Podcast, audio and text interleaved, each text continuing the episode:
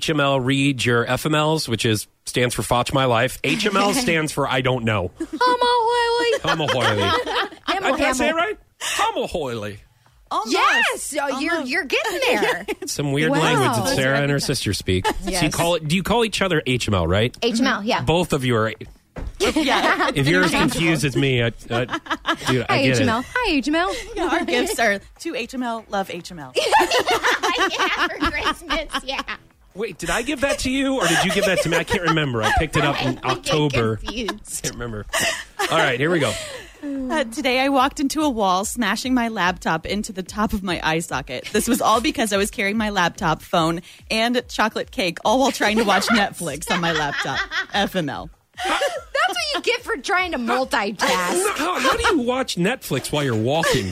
with your laptop, I guess. But why don't you sit down and watch it? right? Like, She had places to be. I say she. It could have been a he. well, yeah, with a chocolate cake. Yeah, that's true. A laptop and a chocolate cake. Yeah. And wow. a phone. And a phone. Yeah. Something that sounds like that you would do.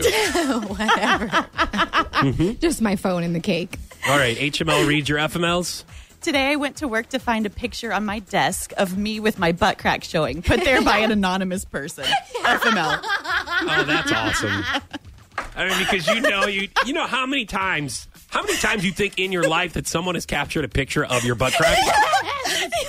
Do you know what I mean? But that's actual evidence that somebody did, and you're like, oh crap! I thought I had that covered before I left the Oh, house. that's so true. And we have the Robertson butt crack. Oh, which is it's like, so long. It's so long. So, like, any I'm sorry.